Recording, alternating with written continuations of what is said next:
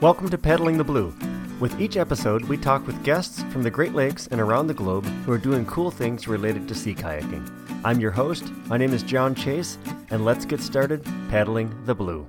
Welcome to today's episode of Paddling the Blue. Today I will be talking with Steve Ramsey, and Steve was referred to the show by Cyril Derimo. And Cyril and Steve met when they were both paddling the Yukon River Quest. Now, the Yukon River Quest is one of the most iconic paddle races on the North American continent, and you are about to hear about it today.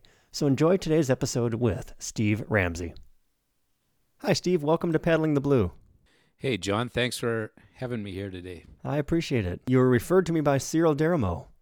Yeah, it was uh, it was very nice of Cyril. I, I listened to that episode, and Cyril's been a good friend of mine for a long time and somebody that I really look up to. And appreciate very much. And uh, yeah, I thought it was quite nice of him to say the words that he did about me and, and connecting us together. And uh, yeah, looking forward to spending some time with you too. Yeah, you've been an inspiration to him, and I'm certain you'll be an inspiration to our listeners here as well.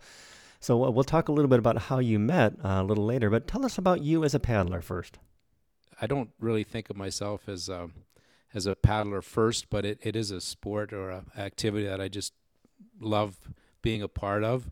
I think what happened for myself, or I guess I do know what happened, was that as a very young person, uh, I grew up in a, a, town in northern Manitoba uh, named Flin Flon.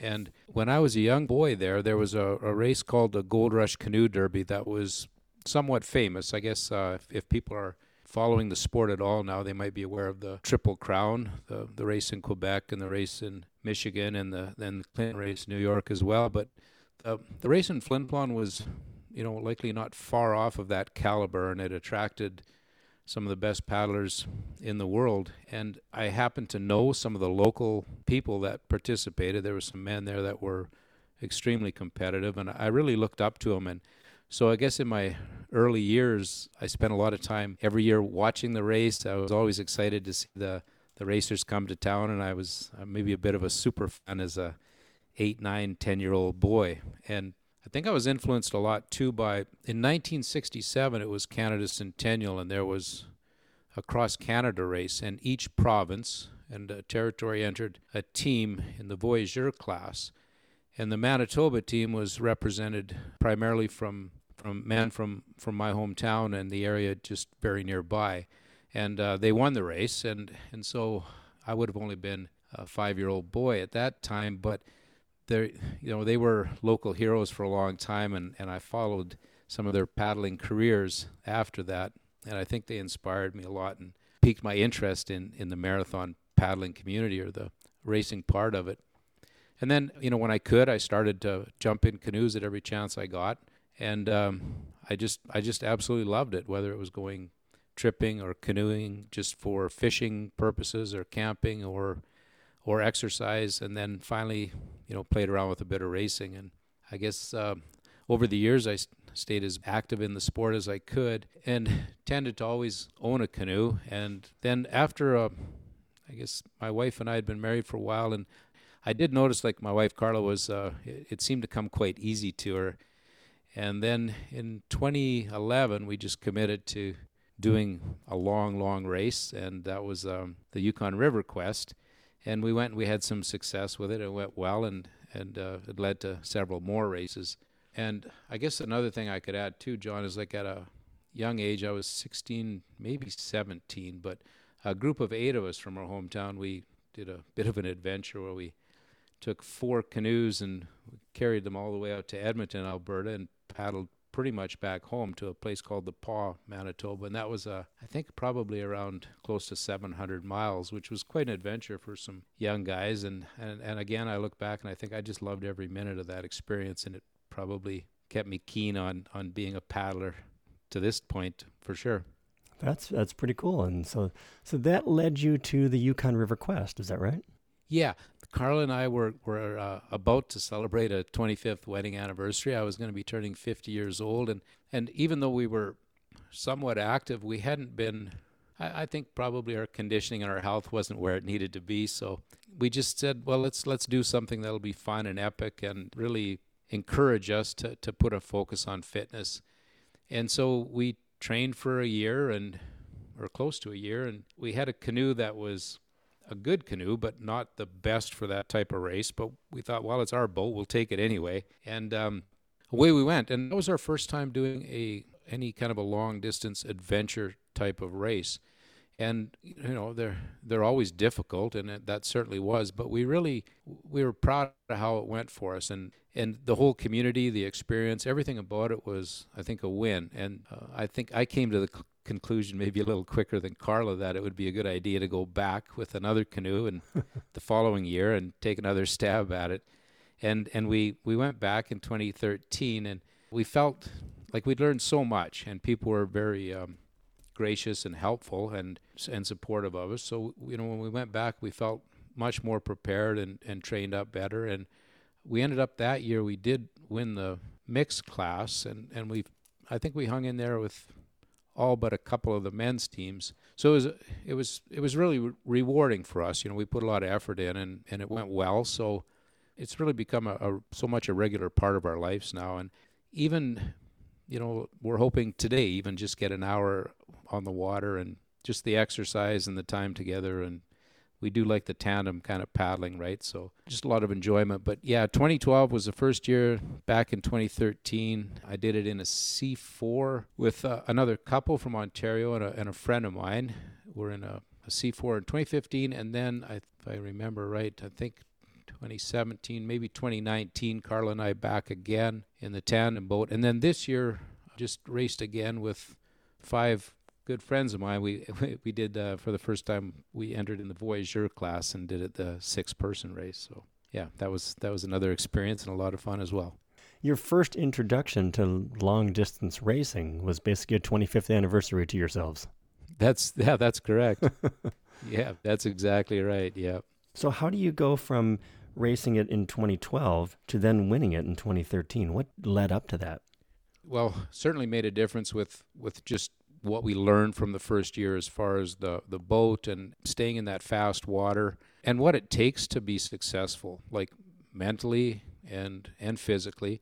I don't like I'm not a very big strong guy, that's for sure, but I seem to be able to go fairly long and, and Carla definitely is capable of paddling for long stretches. So best way to sum it up is we trained and prepared very deliberately and with a lot of focus and maybe some people with a, perhaps a military background or even in the business world, you, you often hear about like an after action review where, you know, we'd look at a solid plan for our training session and, you know, we'd say like what was planned and what actually happened and what would we do the same and what would we do differently. And we, we'd have those conversations, maybe somewhat informally, but whenever we were hitting the gym or particularly getting on the water, we would think very specifically about what we're trying to do. And I, I think that made a big difference for us. And we also have um, a friend of ours is very well known in the paddling community. He's a close friend named Solomon Carriere, and Saul has been extremely helpful to both Carla and I, and, and he taught us a lot about just the timing aspects of it and a lot of good hints and insights into uh, long distance paddling. And there's also some very, very good paddlers that are in Regina and Saskatoon who've been just fantastic to us and given us a lot of advice and, and support as well. So I think we just really pulled it all together and we showed up ready. And um, I think we got a little bit of a surprise, like we were a little quicker than maybe we thought we would be. And uh, the weather was hot, and, and for some reason we seemed to hold up better than maybe some of the other teams. And it just it worked out in our favor. So with endurance athletes, I mean that's that's often one of the the big pieces. Is you don't have to be the strongest person, but that art of suffering is a is a big piece. Yeah, that's exactly right. and you know something that Carl and I would say to each other is like, you know, we're we're suffering here, but so is everybody else, right? So just maybe mentally that helped us out a little bit. Yeah. So that deliberate practice, that deliberate thought the learning from your experiences and the using the knowledge of others were kind of the keys. Absolutely. Give our listeners an idea of what the Yukon River Quest race is all about. It's a special place. I think I could start with that. Having the chance to go there and see that part of Canada, that part of the world, is really amazing. It's, it's spectacular scenery, the wonderful people. You have everything in the race from people that are, you know, just their goal is just to somehow make it to the finish line, of course, and then there's the others that are, are competitive and, and pretty skilled. But the event is it's a big water event. Like it's a it's a major river. There's tends to be pretty strong current. It challenges, I think, your ability to to read that water and stay in the fastest water. I, I would think that most people it would be it would be very rare that you were in contact with a boat for the entire race because you know it's maybe if you're if you're really fast around 40 42 43 hours on the water. I think most people are looking around the 50 plus mark.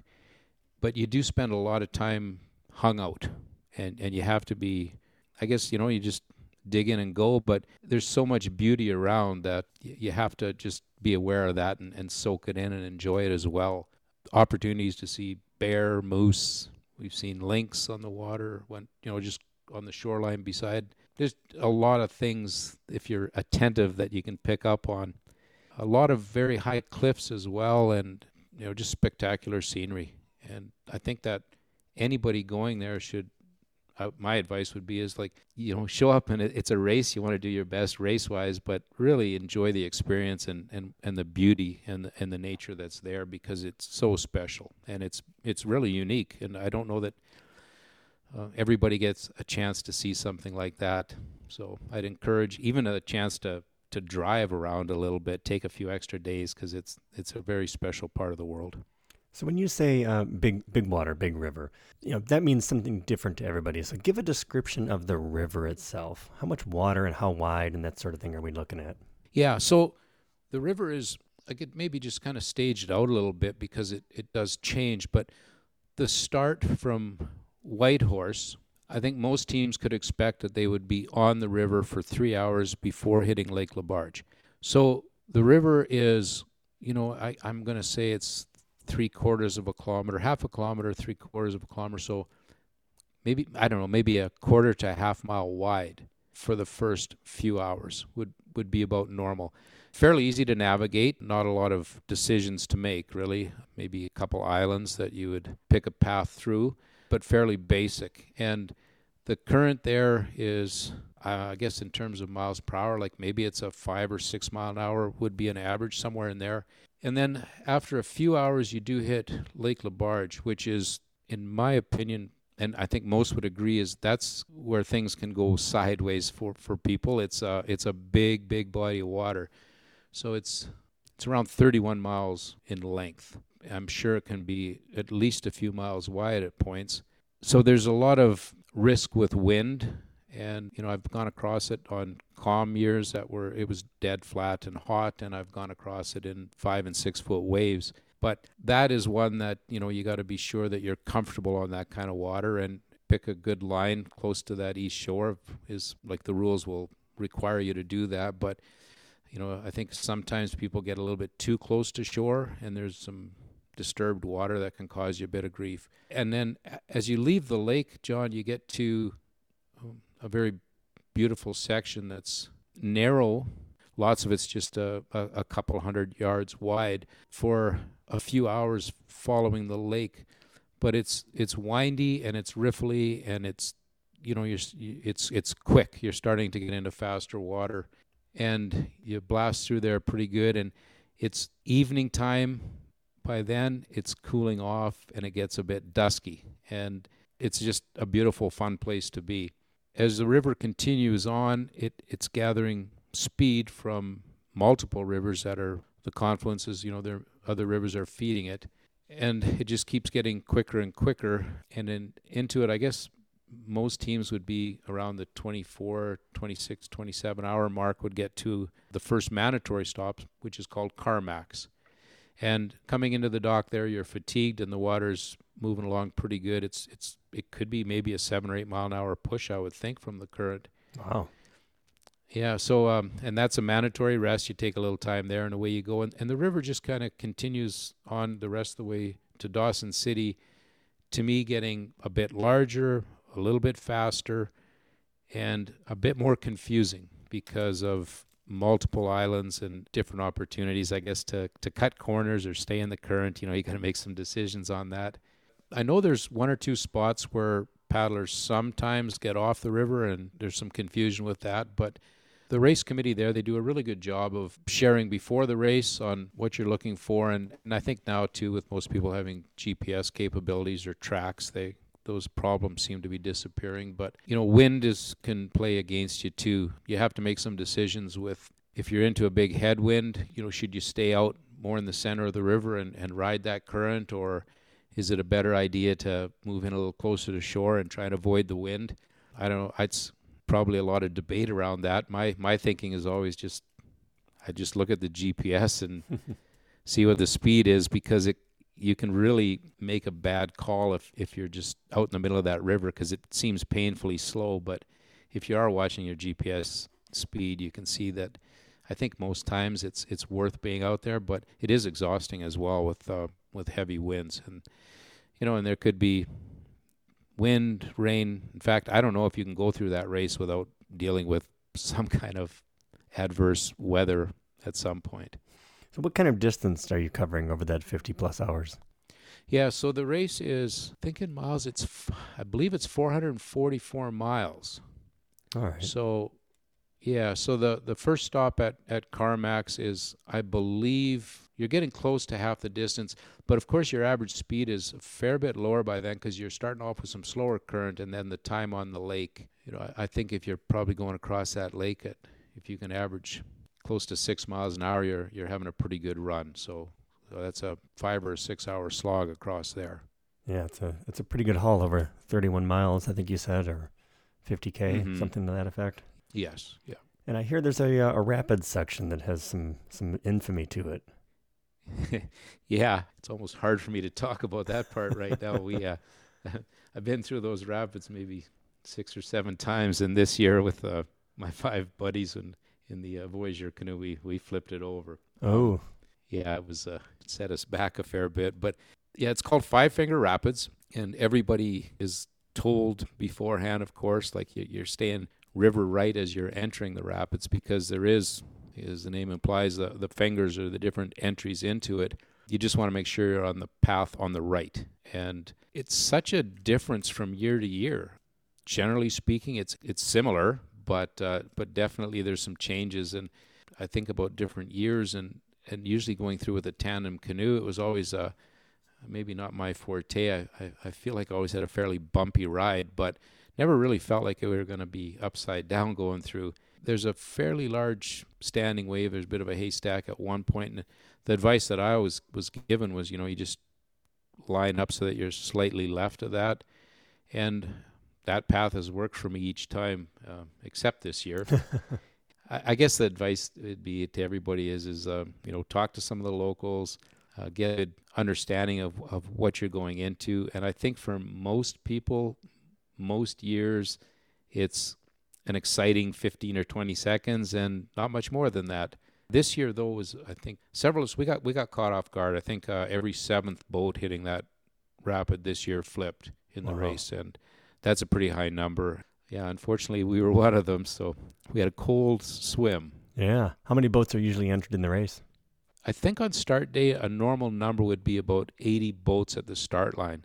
And this year, if I'm not mistaken, I, I think that they were right around the 100, 100 boats. And and it's an interesting race in that aspect too, because there is um, the Voyager class, and there's a C4 class now. I guess it has been since that. I think maybe that year I was in the C4 might have been the first year. You know, they've had uh, five or six of those races where the C4s were a part of it. Most of the entries are C2, the the tandem canoes, and it does attract a lot of solo kayakers. And there's also the tandem kayaks, and amazingly, there's this is kind of shocking to me, but there's um, some really tremendous stand-up paddleboard people that show up, and they do well. They I, I don't know how, like I, I'm intrigued by it, but but they do, and uh, they they gain a lot of respect from most of the other paddlers, myself included. Oh, definitely. And uh, so, yeah, so they they have just incredible endurance and skills, and and they navigate their way through it, and they they do fantastic. But yeah, multiple boats, all different styles. Um, the overall winners we've seen C2s win. Tandem kayak, I believe, is one. The Voyager canoes maybe have the most wins. It'd be close between that and the C2s. Uh, this year we we uh, we were second this year. C4 uh, won a really solid team, and they were fast, and I guess you know they they deserved it, and they they were a, a really good boat, and they did well. So I think, uh, if I'm not mistaken, you've done the race as a two-person canoe, a two-person kayak, and uh, no, I, I I didn't do it as a kayaker, Okay. John. Just a two-person canoe, four-person canoe, and then the six-person this year, the the Voyager class. okay, all right, Yeah. But but a few times in C two. all right. So which was your favorite uh, configuration and why? I think I really enjoyed them all for different reasons. But Carla and I did the C2 three times together, and I still enjoy that the most. We paddle well together. We enjoy our time on the water together. But I think though I've I've always enjoyed a C2 more than any other boat I've ever been in. And I do paddle a, a solo canoe with some frequency, but the C2 to me is it's just um, I love being in the stern and trying to match up with a with a good bow paddler and you know the the focus on the glide and the smoothness and the teamwork is I really really like that. The Voyager team this year like we had some really great paddlers. Like I, I was fortunate. I was they just pulled me along. I, I got in the back and away we went. And they're um, you know some really strong good paddlers there. And we enjoyed each other and and you know it was a good race for uh, for us other than the you know the rapids and you know we suffered for a few reasons after that right? But another like it was still a great experience and i think though you know if i was i don't know that i'll ever race there again but if i was it would probably be in a a c2 again. Just uh, it's just a favorite of mine and i've we've done uh i did a c4 at the missouri race that 340 mile race there. Mm-hmm. and I guess yeah, I, I know sev- several other races too with uh, uh, mostly with the C two and and again it's just it's just always been my favorite. Do you experience the local communities at all during the race? The race like I, I guess I could refer to the the Yukon race first and people there like it's it's such a wonderful community in in Whitehorse and the folks around in that area and into Dawson and it's very welcoming. What I've found over the years is I, I believe you know I've made lifelong friends. Some are residents of, of the Yukon Territory, and others are paddlers that we've met, you know, being there, right? And it's it's very welcoming and a supportive group.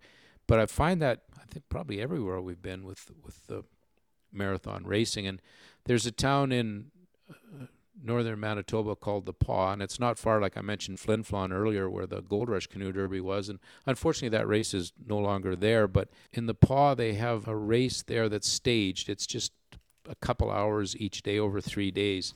And again, it's just a lot of fun and a great community. And I look forward probably as much to just getting back with the other paddlers each time we make a trip to those places as as much as the racing actually yeah just really good events and, and lots of fun and, and a good sense of community. The race itself has a pretty solid organization to it. Does it feel remote? Well, I think for some of the people coming there, it must. My guess would be is that it would feel extremely remote. Maybe because of where I was raised, it's you know I, w- I was in a fairly remote place for a lot of my life, and it might be a bit of an easier adjustment. But I can honestly say though that when you're on the water and out there, and you do get that s- stretch of five hours or forty hours where you're by yourself or the only boat and and you know with really no contact uh, there's times out there where you look and say man like it's i'm i'm in the middle of nowhere here. Like it does feel it's it's big everything around you is big and it yeah it could be a lonely place and i think that's why you have to just enjoy the beauty of it and you know not don't be afraid of it. Just soak it in take it in and and just paddle the best you can. But i, I would think a lot of people would be challenged somewhat coming from different environments into that. And i think you have to be prepared for it. You know it is a wilderness experience and it's true wilderness there. And and i, I guess it could cause challenges to some people. So I guess that's kind of what I was going for. Is you know they have a pretty solid organization behind the race. You've got checkpoints along the way, and Mhm. it doesn't feel like they've engineered the the adventure out of the race. Oh, that's exactly right, John. I guess as as an adventure racer, people that enter these events, as as you know, is uh, there's inherent risk, and but there's a very very good safety meeting beforehand, and it's requested like that. It's compulsory, mandated really that the the paddlers participate, and not just the paddlers, but there's a separate meeting that they have for the support people, uh, which I think is really important, and and they participate in it too, and it's laid out very well about you know what we're doing and where we're going, and and respecting the waters and and nature and the uh, indigenous lands that that we're paddling through. And there's the risks are explained, you know, whether it's the the lake or drinking the water, you know, you have to make decisions on whether you're filtering or carrying or whatever you're doing with your water, food intake, you know, the sun aspects of it, the heat, the cold, hypothermia is definitely a risk. So it's it's laid out there and we're carrying spot locators or some type of a beacon. I guess there's other options now as well. But we are carrying a beacon with us, so it's it's tracked. But I would have to think that if something went terribly wrong, it, it would be a huge challenge, and you I think you'd have to be quite fortunate to have a safety boat or somebody uh, quickly on the scene. So you know, at the end of the day, I think you, you best be prepared to be on your own for at least 24 hours, no matter what's happened. And that's really explained, and I I would think that everybody would you know have a real clear understanding of that and prepare for that before they do uh, take off at that start line. Is there any particular type of training or qualifications that uh, the race organization requires that racers bring to the event? So in the solo solo classes there is John and I don't know exactly what the criteria is but they do ask that you you know share your resume and give them an understanding and at least a level of confidence that you're capable of, of managing that type of a race. So the the people in the stand up paddleboards and solo canoes, I think they, would look at those people closest, and then also I guess the the solo kayakers as well.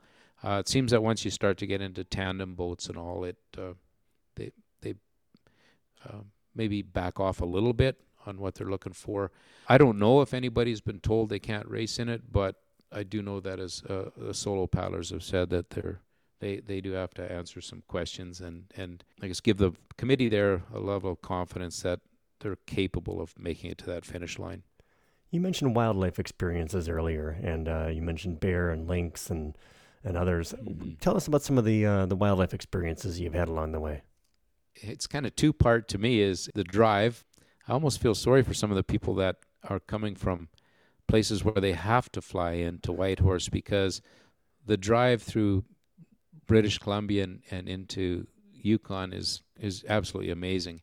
And so on the trip up, I think I've driven it each time, and always saw lots of wildlife on the trip. And uh, kind of a favorite thing for me is to drive through the night because it's not that dark. It's just just gets dusky, and that's really the best time to see wildlife. And I believe one evening, if I remember right, it was well over 30 moose we saw in, in just one night. Once you get there, though, and on the water, it's restricted a bit in a sense because of the a lot of high banks where it's beautiful scenery but less chance to see wildlife. But I think if if you're attentive paddling down that river, you absolutely will see. And um, we've seen black bears, moose, lynx, did that river a couple of times with a friend of mine and uh, just sort of practicing. I, I, was working up at a gold mine there last season in uh, near Dawson City uh, a couple years back, and and so we did the the river. My friend Crispin and I a couple of times, and uh, he's got quite a keen eye and seems to spot the wildlife before I do. We had some great experiences and and saw a, an incredible bull moose.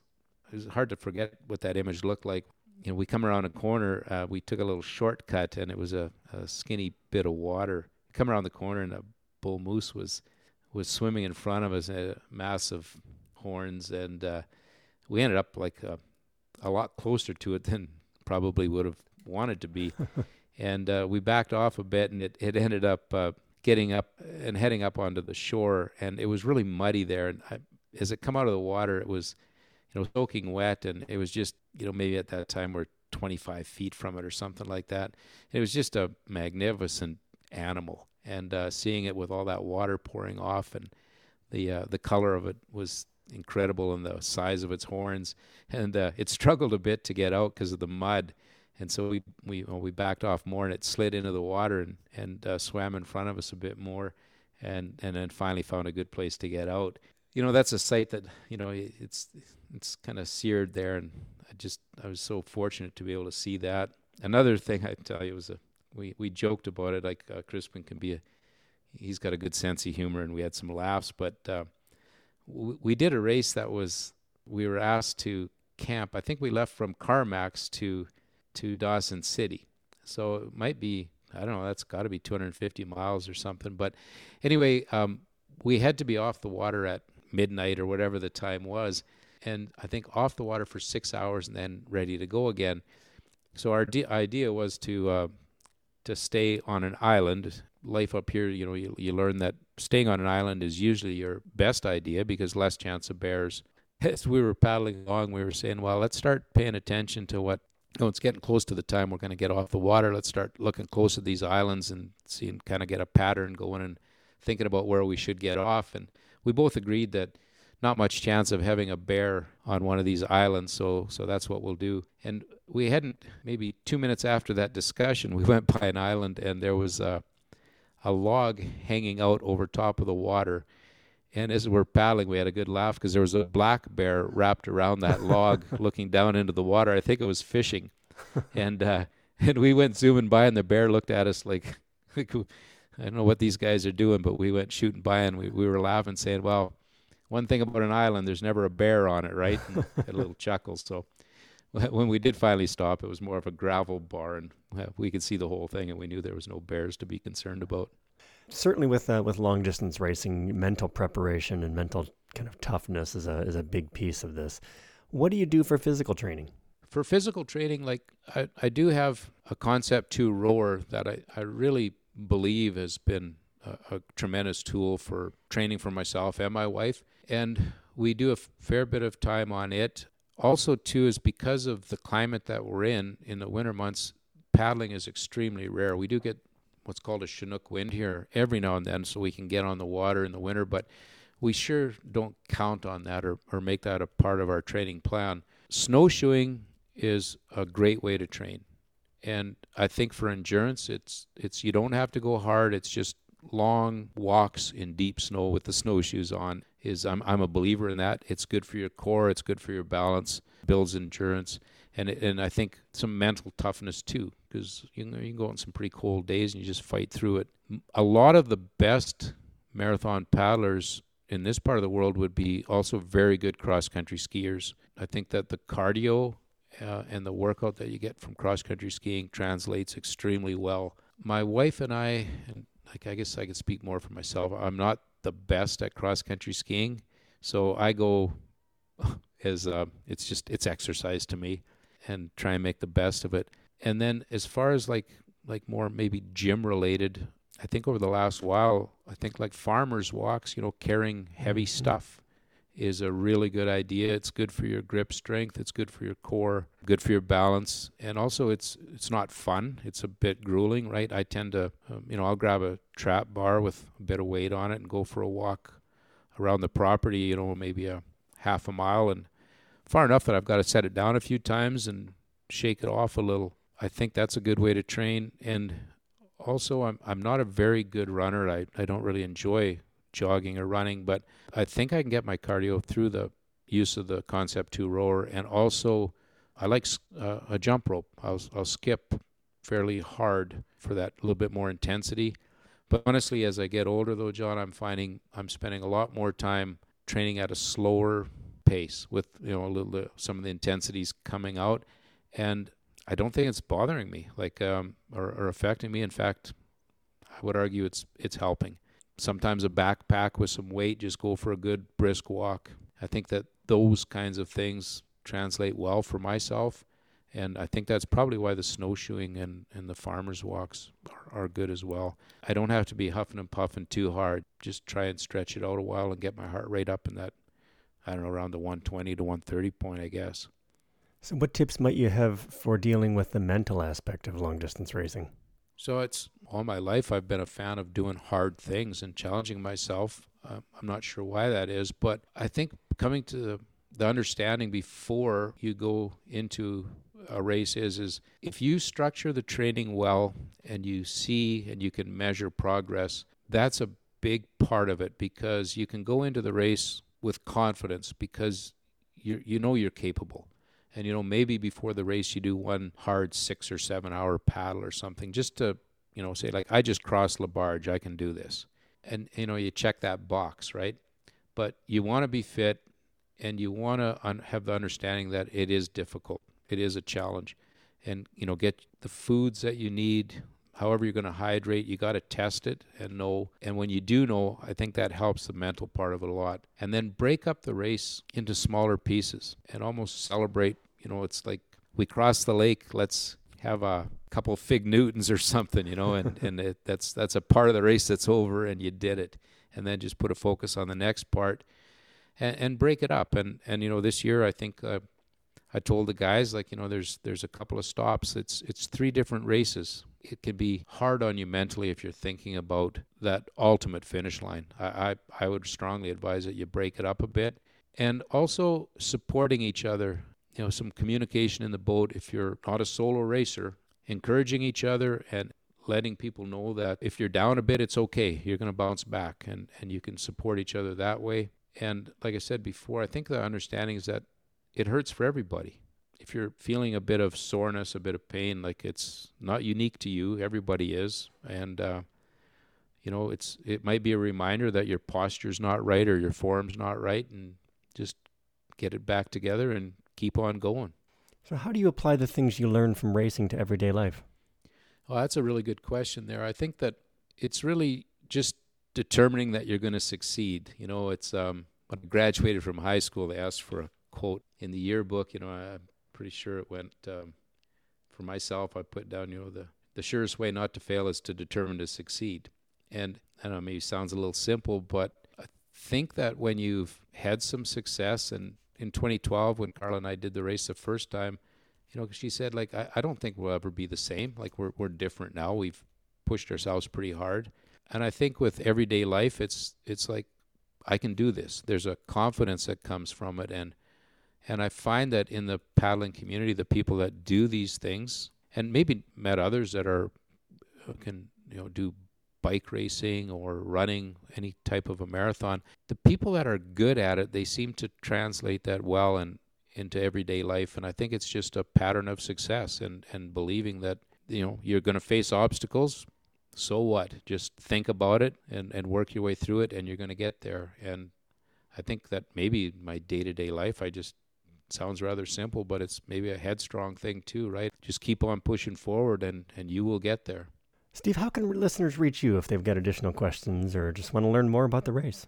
I don't really have a social media presence, but something I, I would say is that if I can help in any way with people that are going to, uh, are thinking about going to a race like the Yukon River Quest or have an interest in marathon paddling, whatever it might be, is to, you can drop me an email. It's uh, steve at 12degrees.ca and uh, 12 degrees it's it's spelled out like T W E L V E degrees.ca. And um, yeah, just reach out through the email, that email address. And I'd, I'd love to, if there's anything I can offer support or help, I'd, I'd be more than happy to do it.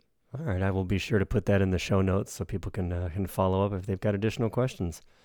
So, Steve, it's been wonderful learning from you today and, uh, and having you share your experiences with the Yukon River Quest and uh, and what led you up to the Yukon River Quest. Uh, personally, I found the, the mental and the physical training parts of it fascinating, and, and as well as all of it. So, thank you very much for your time. Oh, thank you very much. Sure. So, I've got one last question for you, Steve, and that is who else would you like to hear as a future guest on Paddling the Blue? Oh, that's uh, that was I think easy for me. I, I have a there's a a lady. Her name is Esther Wheeler, and uh, I met Esther. Uh, I guess we started to communicate in 2011. She was in the United Kingdom preparing for her first Yukon River Quest at that time with uh, with another lady. They were in the tandem division, and we met at the 2012 race. And she's been a friend of ours since then, and comes and visits and trains a bit with us and paddles, and and uh, we just share time together. But she lives in Australia now, work took her there. So Esther does a lot of, uh, I think, dragon boating and outrigger canoe paddling, and, and she's a really fantastic marathon paddler. And I think that people can learn a lot about mental toughness from Esther, that's for sure. So I, I think it'd be great. She'd be a wonderful person to talk to. Super. Well, I will connect uh, connect with you offline, collect her uh, contact information, and we will uh, work on getting Esther on the show. So again, Steve, thank Great. you very much for your time. I really appreciate uh, learning from you and uh, sharing your story with our guests. Oh, thanks again, John. I appreciate it. If you want to be a stronger and more efficient paddler, Power to the Paddle is packed with fitness guidance and complete descriptions, along with photos of more than 50 exercises to improve your abilities and enjoy your time on the water. The concept and exercises in this book have helped me become a better paddler, and they can make a difference for you too. The exercises in the book can help you reduce tension in your shoulders and low back, use the power of your torso to create leverage and use less energy with each stroke, use force generated from your lower body to make your paddling strokes more efficient, have the endurance to handle long days in the boat, drive through the toughest waves or whitewater, protect your body against common paddling injuries, and while you're at it, you might even lose a few pounds, and who wouldn't mind that? So visit paddlingexercises.com to get the book and companion DVD. I know someone out there may be thinking, isn't this a podcast about kayaking? Well, it is primarily, but it's fun to mix it up sometimes. Just like we become better by exploring different craft, paddling the blue gets better too. So while Steve may not have done this race in a kayak, they're all boats, right? I used to do a lot of adventure racing back in the day, and this is really the kind of thing that really interests me. There's something special about a good sufferfest, and it certainly sounds like a beautiful river, too. Personally, I love the quote, the surest way not to fail is to determine to succeed. And I hope you found that, as well as his description of his on water and off water training, helpful too. Our next guest is Douglas Wilcox. You may be familiar with Douglas' work testing boats and equipment, his writing in magazines over the years, or his photography. Well, he is a storyteller in every sense of the word, so get ready for us to cover a lot of ground. Until next time, thanks again for listening, and I look forward to bringing you the next episode of Paddling the Blue. Thank you for listening to Paddling the Blue. You can subscribe to Paddling the Blue on Apple Music, Google Podcasts, Spotify, or wherever you find your favorite podcasts. Please take the time to leave us a five star review on Apple Music. We truly appreciate the support. And you can find the show notes for this episode and other episodes, along with replays of past episodes, contact information, and more at paddlingtheblue.com.